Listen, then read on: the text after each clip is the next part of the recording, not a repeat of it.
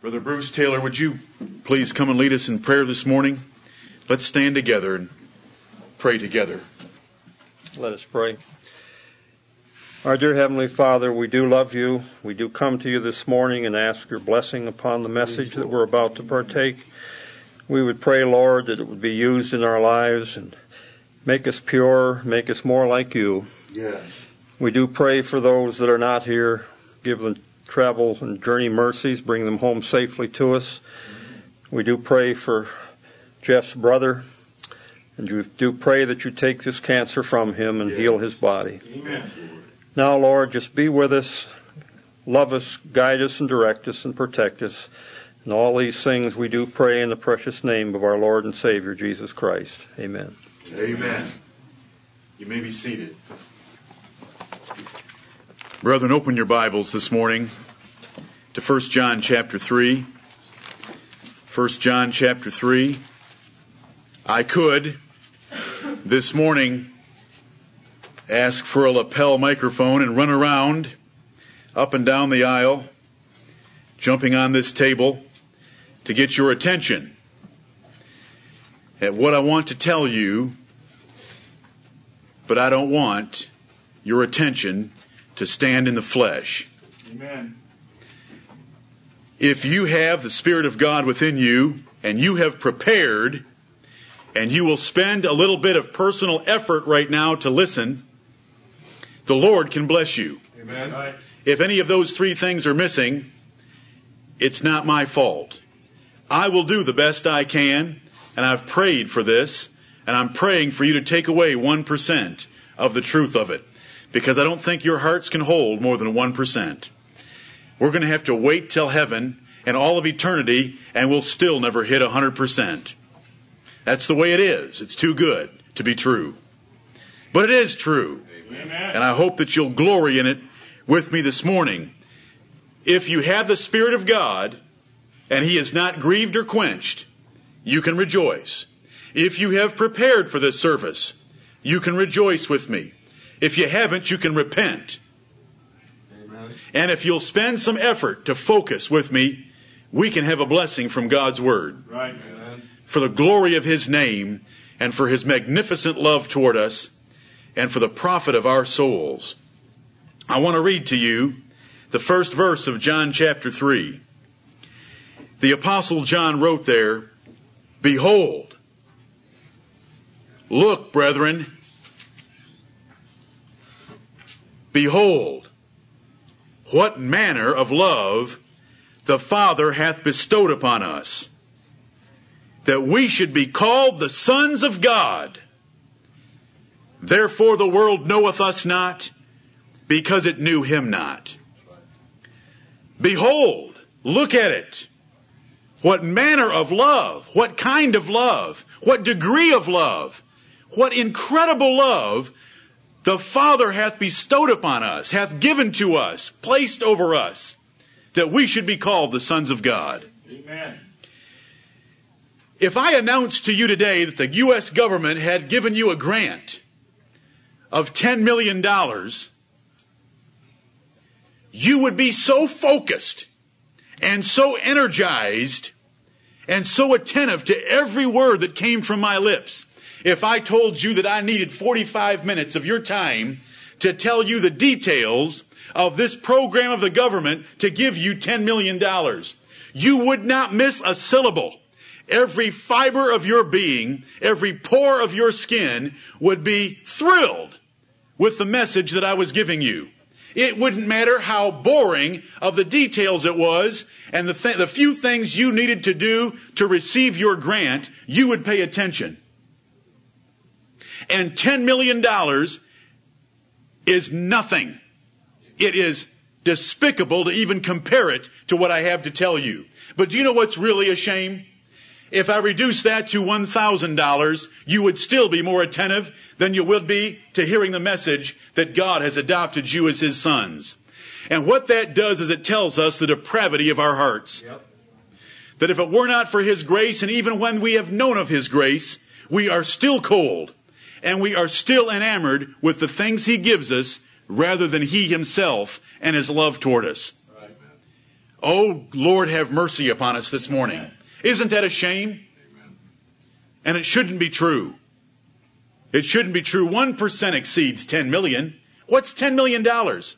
What will you do with ten million dollars? How much of it will you take with you? How much comfort will it give you in that day when I watch you go flatline? I want to tell you something that will give you comfort. You're going home. Amen. Right. I want to tell you about a Father that loves you and has come and rescued you, and you're going home. And death is the best thing that will ever happen to you, because you'll be taken out of this place where you're tempted to leave Him and forget Him and not real fully comprehend the glory of His love, and you will be basking in the shine of His great Son of love in that eternal place above. Death is the best thing that can happen, but not with ten million. It's only by knowing of your adoption as the sons of God. Amen. I am about to tell you the most glorious, fantastic design, plan, effort that was ever made in the history of this universe. It is so great that the Bible tells us the angels desire to look into these things. Right. Now, which of you are going to go to sleep first when it's something that the angels desire to look into? You say, if you were a better speaker, I wouldn't fall asleep. I'm sorry for that. Take it up with the Lord. Listen, brethren, I wish I was sitting and someone else was doing the preaching so that I could listen and I could rejoice through my ears by hearing the message I have to give to you. I'd prefer it that way. I've always preferred it that way. And I'm sorry about that, but you can do it with a little bit of effort. You'll do it for the most carnal activities of this world. This this is something the angels desire to look into because He never adopted them. Right. They're not His sons like we are His sons. Amen. Jesus Christ is not going to put His arms around them and say, these are my brethren. Amen. They are our servants. And to those angels that are listening right now, you know I do you no disrespect.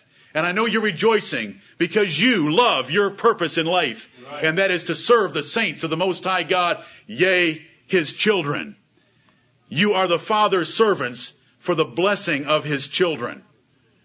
That angels desire to look into it. Brethren, can't we stay awake and pay attention to what the Bible can tell us about it? We're seldom called Christians in the Bible. Christians is a term that first comes up in Acts chapter eleven, verse twenty-six, and that's what the enemies of the saints called them. Right. And only three times does the word Christian or Christians occur in the New Testament.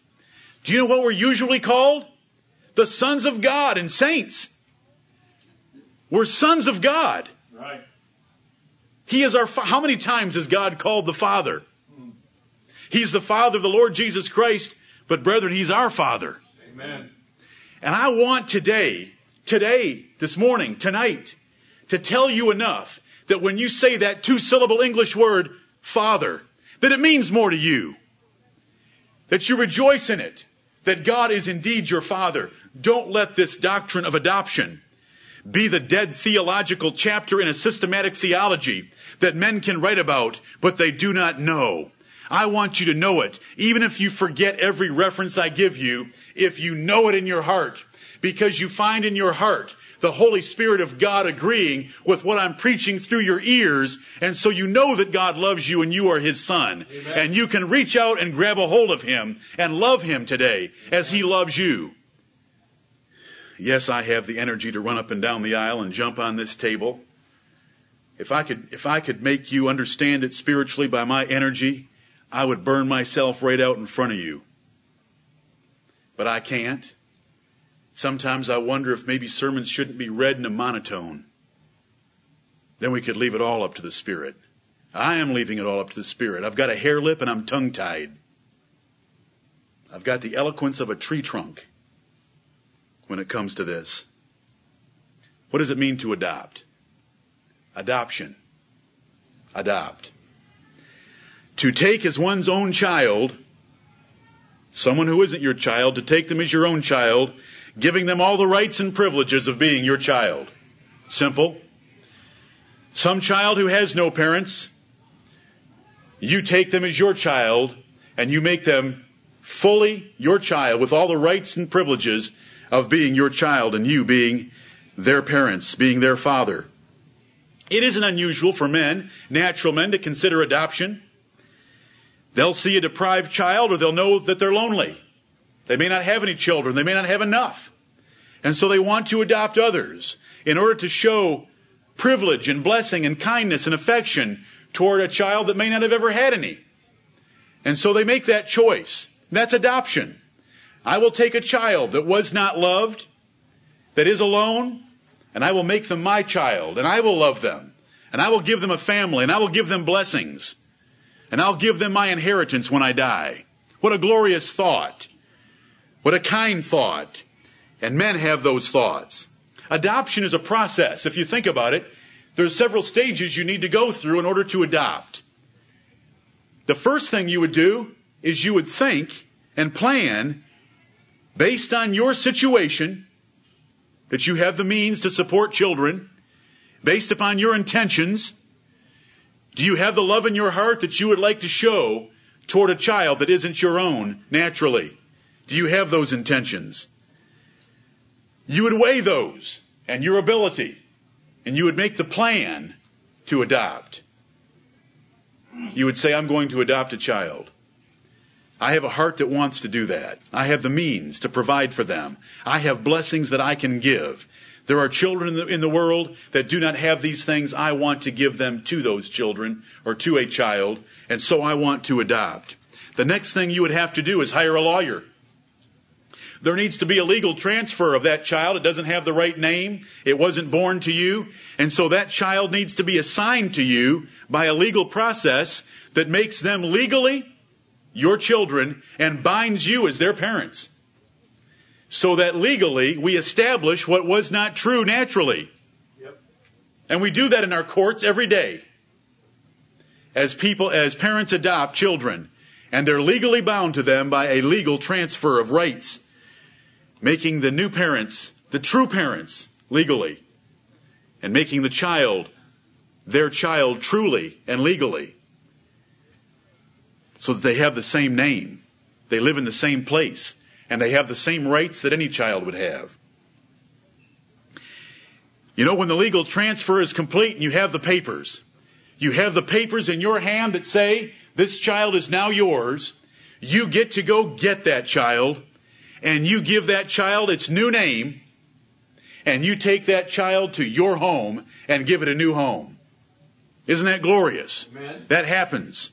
Men plan, men get it legally done, then they actually go and get that child and give it its new name and take it to its new home. And then as that child grows, as that child grows, you wait every year of its life for it to grow a little older so that you can tell it a little more about what you did for it and what it has because you love it. A little bit more about the balance sheet and the inheritance that's waiting for it when you die. A little bit more about the country home that they didn't know about. A little bit more of the blessings you've prepared for them, maybe in an education, maybe in a job that you have for them. As they get older, you reveal more and more of this to them, and they become more and more appreciative, hopefully, of what you've done for them. And you point out some of the duties that you would like them to do in order for you to fit well into their family and to please you. You tell them what you would like them to do for them to honor you. And then as that child grows and becomes of age, when the father that did the adopting dies, that child receives the full inheritance of everything the father ever had and ever planned to have, becomes the child by rights of inheritance. Because when he adopted that child, he made him his heir. Because as his son, he is his heir. And so when the adopting father dies, everything becomes that child's. That's how it happens. That's an adoption. That's the process of adoption. That's what you would go through to adopt a child. Now, brethren, we stand in need of adoption. Right. We were born the sons of Adam. God made Adam and Eve, and they brought forth some children named Cain and Abel and Seth, and we have all descended from those sons of Adam and Eve. And in that condition, we are unloved and uncared for and rejected and under condemnation. Amen. God cannot stand the sight of us. Right. Because we are born in sin. And we continue to sin. And we have a nature of sin. And we're guilty of Adam's sin. God cannot stand us. We are left without compassion. We are in our own blood, our own guilt, our own defilement. We're left there. We need to be adopted.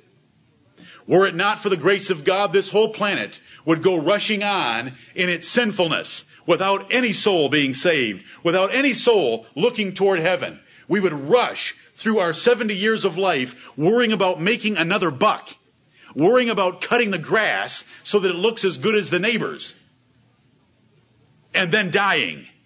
How beautiful, how precious it is to think of a life without God. But it's a world without God were it not for His grace. We are in need of being adopted. I want to tell you something. If you could have influenced anything about your birth, do you know what you should have done? Stopped it.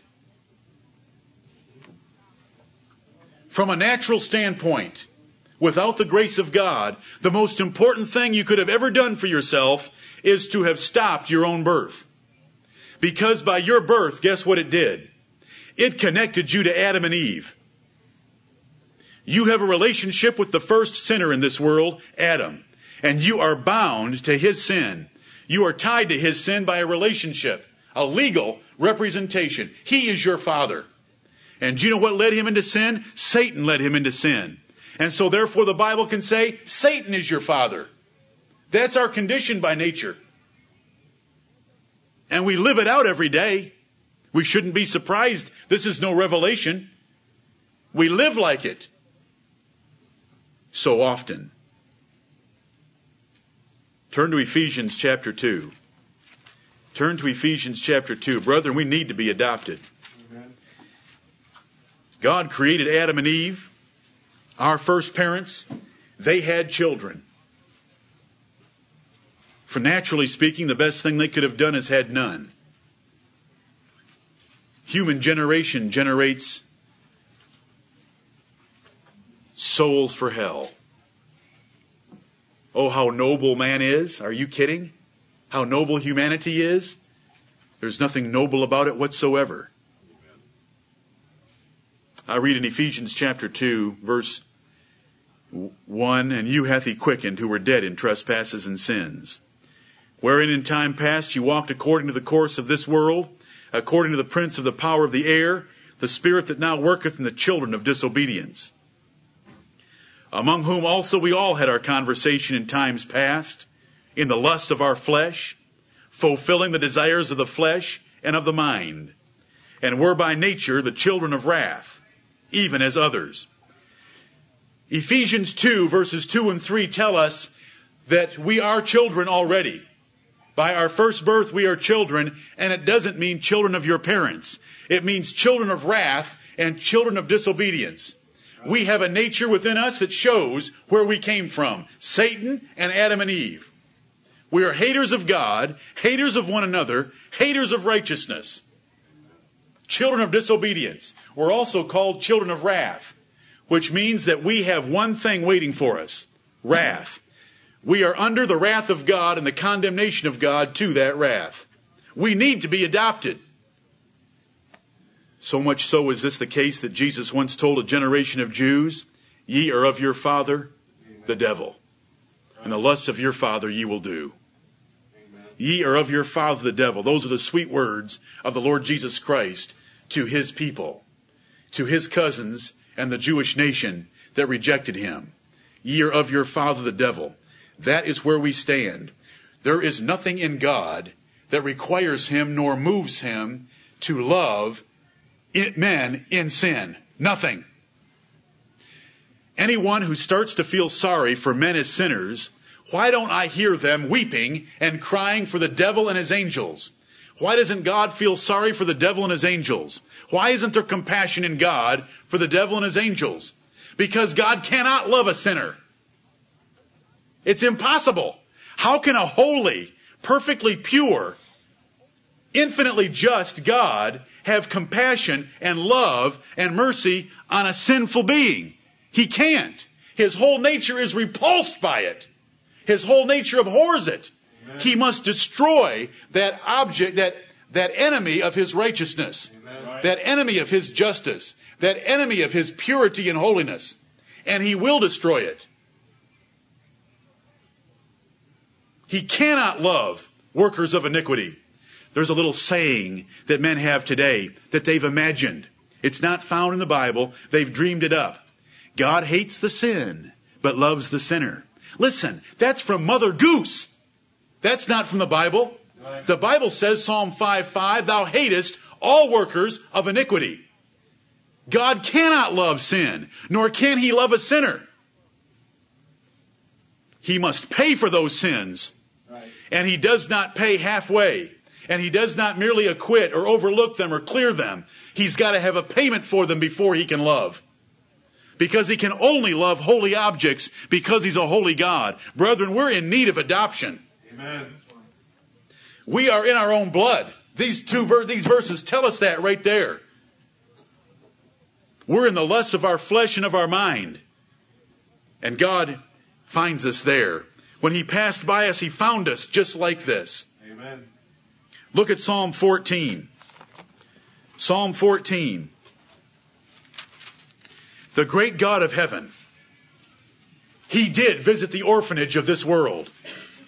He did look down upon the orphanage of this world, where all the descendants of Adam and Eve, collectively, he was able to view them all at once, including you and including me. He did see us all. And he walked into this orphanage and he looked through the glass window. And he looked to see if there were any there that looked toward him as the great deliverer and wanted to leave with him. And when he looked into that orphanage and he saw all those neglected, rejected, hated children, do you know what they did to him? They spat at him. Amen. And went the other way and said, we'll have nothing to do with you.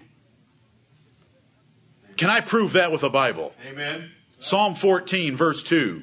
The Lord looked down from heaven upon the children of men in the great orphanage of this world to see if there were any that did understand and seek God.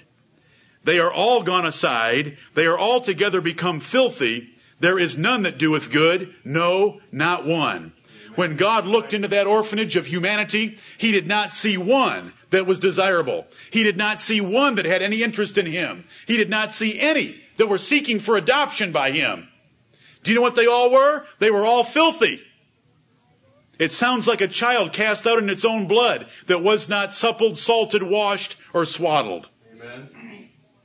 They were filthy, every single one of them. And that is you, and that is me. And if he would have left that orphanage, If he would have left that orphanage and said, let them have it their way. Brethren, hell is the best thing we can look forward to because that's what we deserve. Amen. If he would have left that orphanage without adopting, we would have the just deserts for what we have asked for, and that is the wages of sin, which is death, and that is eternal death, the second death in the lake of fire forever and ever. There is a burning hell for children that are so ungrateful and have turned their backs on him and rejected him and revolted against him and are filthy in their defilement and their total lack of interest in him. There is no fear of God before their eyes. The poison of asps is under their lips. And someone wants to talk about God loving them. God despises them all without exception. Were it not for the glory of our Lord Jesus Christ. Amen. Amen. Filthy. He looked. He looked. Why didn't we run to the window? Why didn't Adam run from the trees? Why didn't Adam... I want to tell you something about the God of heaven. If Adam would have run from those trees and fallen at his feet and begged for mercy, there would have been a dilemma. Yep. But my wise God would have solved it. But Adam didn't do it. And God knew he wouldn't do it. Because the heart of the heart of man is so deceitful and the power of Satan is so powerful that he did not do that. And you know what's horrible? We are so often like Adam. We hide in the trees. Right. Instead of running to God and begging for mercy. And there God is looking through the window at those children. And you and I spat at him and despised him and turned our back on him. We need to be adopted, because if he leaves us in that condition and we die, we are going to meet him again. And he is going to sit as judge, not as prospective adoptive father. He will sit as judge and cast us into hell, where there is an everlasting torment forever and ever. And if you don't like that message, you don't like the truth. Right. And you don't like the God who is the adoptive father. Amen. We believe in the doctrine of justification. When we talk about the word justification, some have said it means just as if you'd never sinned. When you're justified, it's just as if you'd never sinned. Well, that's just a pitiful human definition of the word, because it only gets halfway to the truth. The truth is, when we're justified, not only are all our sins blotted out legally, but we are given the positive righteousness of Jesus Christ Amen. To our account. Right. So it's a whole lot better than just as if you'd never sinned. Right. I mean, I don't want to be left in the condition just as if you'd never sinned. Then I would be like the tree out there. I don't want to be left there. Brethren, I want to tell you something. Justification is great. Are you glad that the God of heaven sent his son Jesus Christ to die a substitutionary death on the cross of Calvary in order to pay for your sins and in order to give you his perfect righteousness? Amen. That's justification. Right. Are you thankful for that? Amen. It's nothing compared to adoption. If he just justified you, you'd be a righteous servant of his. Amen. Right. It's better than that. Amen. We are his sons and his daughters. Amen. Get excited. Amen. In the spirit. It's better than that. It'd be one thing to walk into court. I mean, God's court. What's the color of his throne?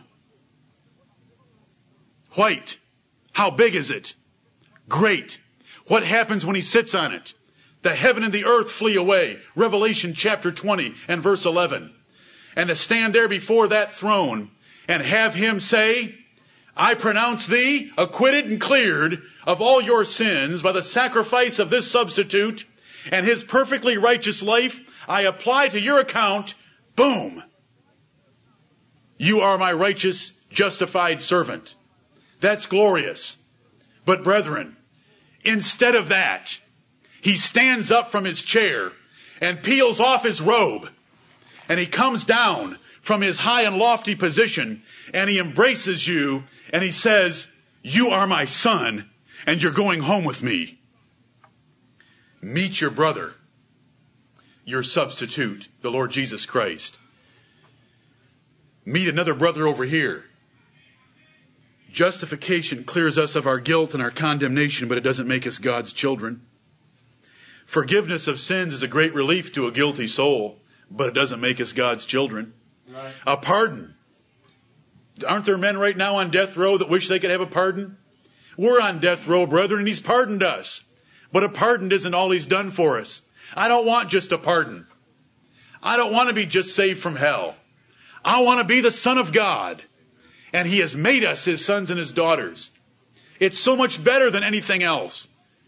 Behold, what manner of love the Father hath bestowed upon us, that we should be called the sons of God.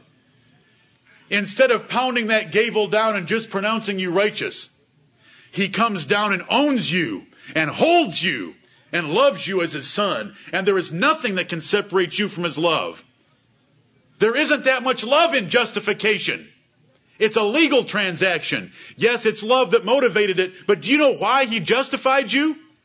So that he could adopt you. Right. He didn't justify you as the end. That's not the end of our salvation. That's just so that he could adopt. That was the legal transaction so that he could do it. That was the legal papers in his hand. That's why he could get up off his throne and say, enter thou into the joy of thy Lord, thy Father. Inherit the kingdom prepared for you from the foundation of the world. Amen. I want to tell you something. Go ahead, go ahead and let don't let this affect you. There's going to be a day soon where it will affect you. And you are going to desire to be a son of God like no desire you have ever had. And if you are, you're going to rejoice in it like you have never rejoiced. And I'm not angry at you. I'm struggling with my own flesh, and I'm struggling with your flesh, and it's a whole room full of flesh, and we're trying to rejoice in the glory of what God has done for us, and our flesh is so sinful and so wicked and so foolish. It wants to choke out the love of what I'm telling you. Yes. If you could get one percent, it would change your life. one percent. Everything we can talk about salvation. Could I preach on redemption? Could I preach on the atonement? Could I preach on the propitiation for our sins? Do you know that all of it pales in consideration of the fact that He adopted us to be His sons and His daughters? Amen. And all of them are, ne- are just little necessary steps for us to get to the place where He can call us the children of God. Amen. They're just steps to get there. Even glorification. What is glorification? It's the granting of an immortal body to you forever and ever. Is that great? Amen. But I want more than that. He has to glorify you that way and give you an immortal body so that you can spend eternity with Him, right, as His son. What an adoption. You don't like your body? I'll change it. You don't like the way you've been living with pain and sorrow and crying? I'll change it. You don't like the house you've been living in? I'm building you a mansion. God planned our adoption. This is something the world doesn't want to acknowledge. God planned to adopt children. God looked down before He ever created Adam and Eve. He knew exactly what Adam and Eve were going to do, and He purposed that they would do it, though He did not make them do it. Right. He absolutely purposed the fall of man. If you deny that God purposed the fall of man, you've got the most confused, surprised God that's ever been thought of. Right. He purposed that in orders to adopt some of those fallen children and magnify Himself before the universe. Amen. Look what I've done. Look what I've done. Yep. And the angels desire to look into it because they can't believe it. The whole universe is groaning. Brethren, I got to get ahead of myself. The whole universe right now, the whole universe, the natural creation, this earth, the trees, the water, the stones, the lions, and the sparrows are groaning in travail and in pain, waiting for an event. And do you know what that event is? The manifestation of the sons of God. Amen. The entire universe is shaking under the burden of sin. It has corrupted what God intended for the universe because of Adam and Eve in the Garden of Eden. The whole thing is shaking and quivering and groaning in travail and pain, waiting for an event. And that event is the manifestation of the sons of God. Amen. Because God is going to say to the universe, I have paid their price. They have been delivered, and they're my children. And I am going to bestow upon them all my love and favor for eternity. And finally, we will have a new heaven and a new earth that has been delivered from that sin and bondage. And every one that He did not adopt, including the devil and his angels, will have it pounded out of them for eternity with the torment of the lake of fire. And so justice will have reigned, and God will be on His throne, and holiness will be restored, but we will be His children. That will be the declaration. That is the most powerful event coming. Amen. The manifestation of the sons of God. Right. You can read all about it in Romans chapter eight. Men get in there and get all confused. It's simple. Adam and Eve screwed things up. God's putting it back together. And do you know how when he's when he's going to do it? When He calls out your name and says, you're mine, come here. Amen. In front of the whole universe. Oh, brethren, it gets it's better. Amen. Did you know He's going to give you a little stone? Amen. He's going right. to give you a stone. He's going to give you a stone. It's going to have a new name that only you know. He's going to call you some new special name, and it's going to be written on a stone, and He's going to give it to you. It's Revelation two seventeen. You've got a new name coming. He's going to adopt you. He is adopting you. He's already been adopting you. Right. He planned your adoption before Adam ever saw the first tree. Right. How do we know that? How do we know that God planned adoption? Well, all the works of God are known unto him from the foundation of the world. Amen. And adoption is a work. It's a long work. Amen. Some of you that have been involved in adoption know that it takes time. And it takes time, but all the works of God are known unto God from eternity. Acts chapter fifteen, verse eighteen. But I want you to look at Ephesians chapter one. Ephesians chapter one.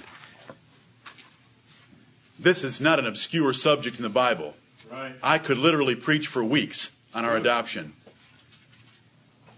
But I'm not going to.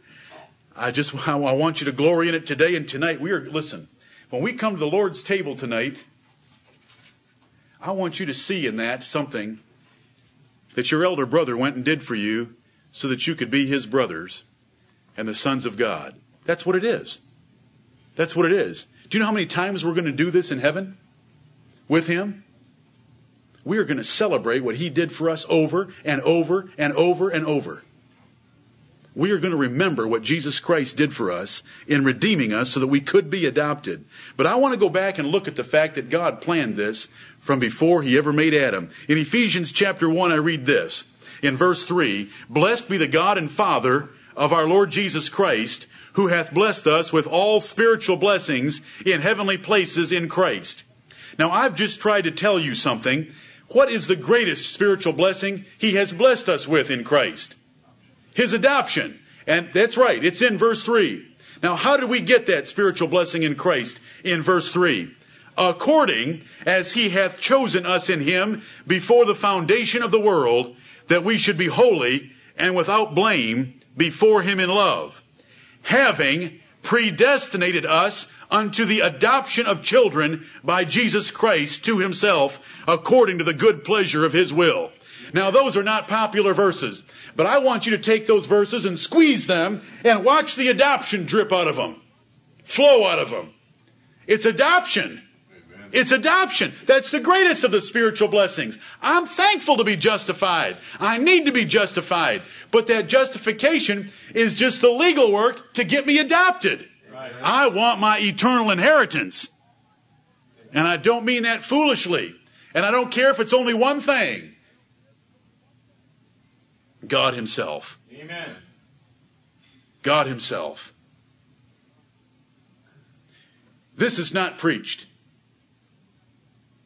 If you ever end up being a son of God, I'll tell you how you got there, how it started. It started before the world began, when you were chosen in Christ Jesus and predestinated to it. Right. That means your destination was determined beforehand by the sovereign power of the Creator God. Amen. He purposed it. He planned it. He designed it. He wrote it down and said, "They're mine," in the book of life. My sons and my daughters. We were predestinated to it, and it's not taught enough. And we're going to teach it, and we're going to believe it. It started with the purpose of God in eternity, and it's called predestination. Amen. Look at verse eleven. "In whom also we have obtained an inheritance." Well, how do you get an inheritance? I mean, you're a son of Adam. What are you going to inherit? Your sin nature? Death? This is a better inheritance. Right. It's, it's heaven. It's God himself. And how do we get it?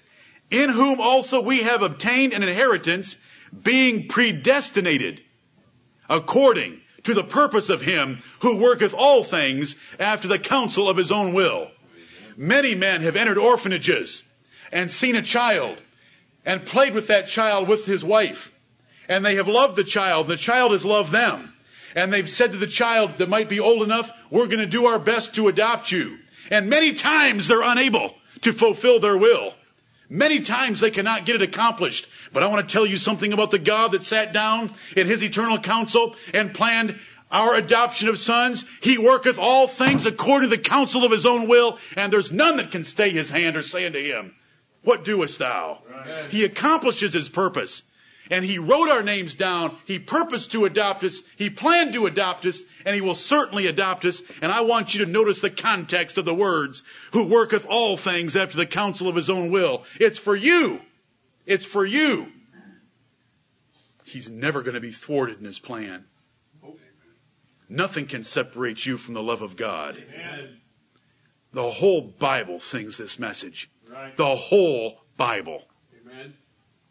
It is the grand story of adoption. From the very first chapter when he created a man who sinned against God to the very end where we're asking for him to come so that we can be united as a family. It's adoption. He planned it. It's going to come to pass. Everyone that ever becomes a son of God was, is there and will be so because God chose him to that glorious end. He looked into that orphanage, and though he, all of us spat at him, that one over there, even though he just spat at me, I know he hates me, and he is a defiled thing. I'm going to take him, and I'll pay a price for him. And I want to tell you the price wasn't a few dollars. Right. The price that he paid for him was the blood of his own son, his only begotten son, so that he could have a million sons. Right. That he might be the firstborn among many brethren, so that someday that son that died for us, you you know my I love that verse from Hebrews chapter two. He's going to take us all and he's going to say to his father, "Behold, I am the children which thou hast given me." Amen. These are our adopted children, and it's going to be you and it's going to be me. And if we can go out of here tomorrow and live like the world, we are sick and foolish, and we've forgotten that we've been purged from our old sins. Right. And we're, we have forgotten our youth and where we came from. For whom he did foreknow, brethren, he knew us. He wrote our names down. He knew you before he created Adam. For whom he did foreknow, he also did predestinate, that he might be the firstborn among many brethren. Moreover, whom he did predestinate, them he also called, and whom he called, them he also justified, and whom he justified, them he also glorified. Who shall lay anything to the charge of God's elect? It's God that justifieth. Who can separate us from the love of Christ? Amen. He purposed it. And when God purposes something, brethren, I read in my Bible that he doeth according to his will in the army of heaven and among the inhabitants of the earth. I read in my Bible that it says, but our God is in the heavens. He hath done whatsoever he hath pleased. And brethren, do you know what he was pleased? He was pleased to love you by name, personally, before you were ever created. And you will never be separated from him. That's the plan of adoption. But brethren, a price had to be paid. Because he could, God cannot love sinful children. But let's just stay right here at Ephesians chapter one. It says in verse six, to the praise of the glory of his grace, wherein he hath made us accepted in the beloved.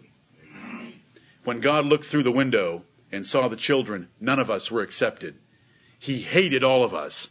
The wrath of God was upon us. Condemnation was upon us. We were lost and undone. We were without hope and without God in the world. But he chose us in Jesus Christ, for Jesus Christ to die for us, paying for that sin of Adam, paying for all of our sins, so that we could be accepted in the beloved. Now he accepts us because of the legal price that Jesus Christ paid for us. It isn't some vague thing that Jesus did in the cross. It's not vague. It's not merely theological. It is a payment. Right. There was a God in heaven that he was crying to about it. In the Garden of Gethsemane, he begged for a different way to pay the price for our adoption. But he said, nevertheless, not my will, but thine be done. He went to the cross. He willingly laid down his life. It was not taken from him. He gave it that we might be adopted. And on that cross, when he said it is finished, it's not some vague theological term for us to wonder about. The adoption payment price had been paid. Amen. It was paid. Amen. We were accepted in the beloved. At that moment when he said it is finished, God could then look, and he could always look by his eternal counsel forward to the death of Christ.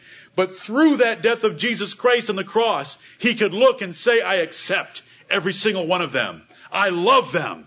Even though they were my enemies, even though they were full of sin, they're now righteous because my eldest son, my only begotten son, has died for them. Right. That's the cross of Calvary.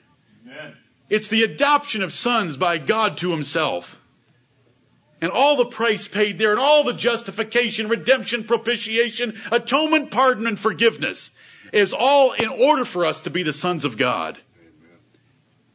Amen. God cannot clear or acquit. I've taught you that. His holy and absolute justice demands eternal condemnation. But brethren, Jesus Christ came down and took upon us our nature so that he could redeem us to be God's children. Look at Hebrews chapter two. Hebrews chapter two. Hebrews, the second chapter.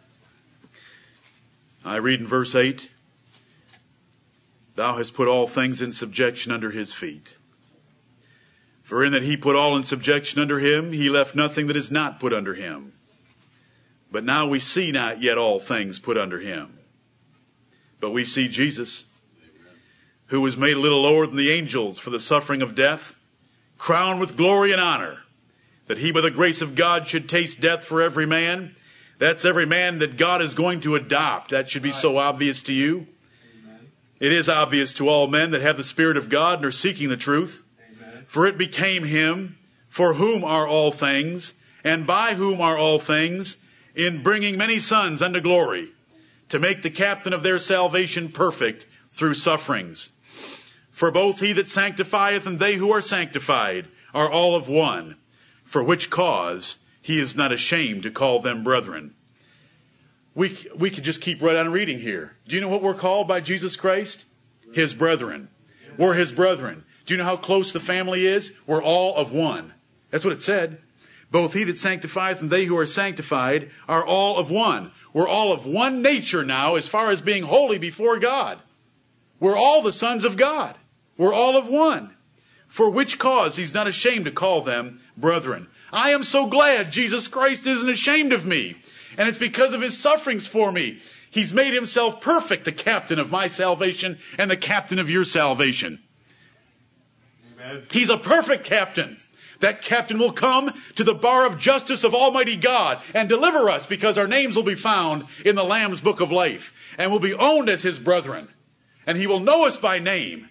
And brethren, that day is approaching.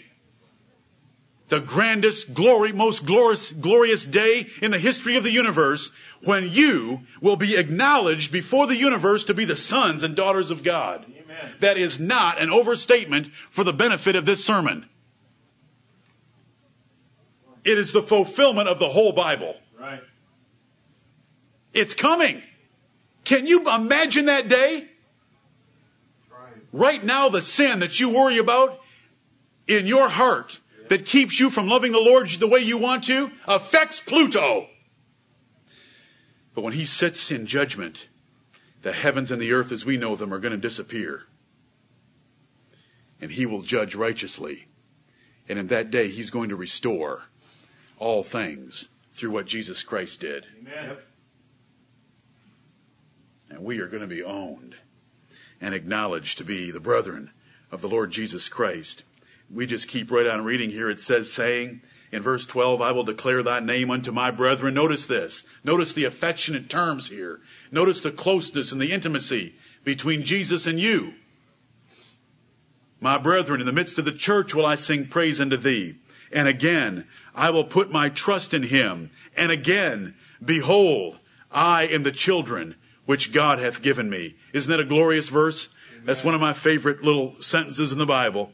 "For as much then as the children are partakers of flesh and blood, he also himself likewise took part of the same, that through death he might destroy him that had the power of death, that is the devil, and deliver them who through fear of death were all their lifetime subject to bondage. For verily he took not on him the nature of angels, but he took on him the seed of Abraham. Wherefore in all things it behooved him to be made like unto his brethren, that he might be a merciful and faithful high priest in things pertaining to God, to make reconciliation for the sins of the people." And who are the people? But the people that were told to Joseph, "He shall save his people from their sins," his sons and his daughters, his brethren. Amen. That whole chapter, I read it. I hope you can understand it. I don't want to stop and comment on each phrase. It's the payment that was made. He took on him our nature. God looked through that window and saw those despicable, sinful children of Adam, and Jesus Christ became one of them without sin and died in their place that he could redeem his people to himself. And he paid for all their sins, and he's a perfect captain. Amen. And he suffered for us so that we shall never have to suffer. It's coming, brethren. I'm going to close. I will take up again tonight. There's a day coming in which the whole universe will stop and stand still yep. as God recognizes you before angels, devils, demons, other men, sinners, righteous, and owns you as his own. Amen. It's going to be personal. It'll be as personal as you can imagine. He knows everything you've ever done. He knows your soul. He can divide between your soul and your spirit.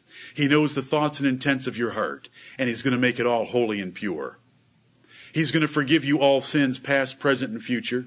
You're going to be absolutely spotless before him, and he's going to own you by name, and he's going to give you a new name, and he's going to invite you into his presence and say, welcome. Wait till I get to show you what I've prepared for you from the foundation of the world. It's just going to take me a long time to show you. It's going to take all eternity. But I'm going to show you, I've loved you from before the foundation of the world. I've adopted you. You're mine. It was the time of love, brethren. And he spread his skirt over us. And he entered into a covenant that we should be his. That is the love of God. Amen. We are his sons and his daughters. May the Lord bless us to live like them. Amen. Amen.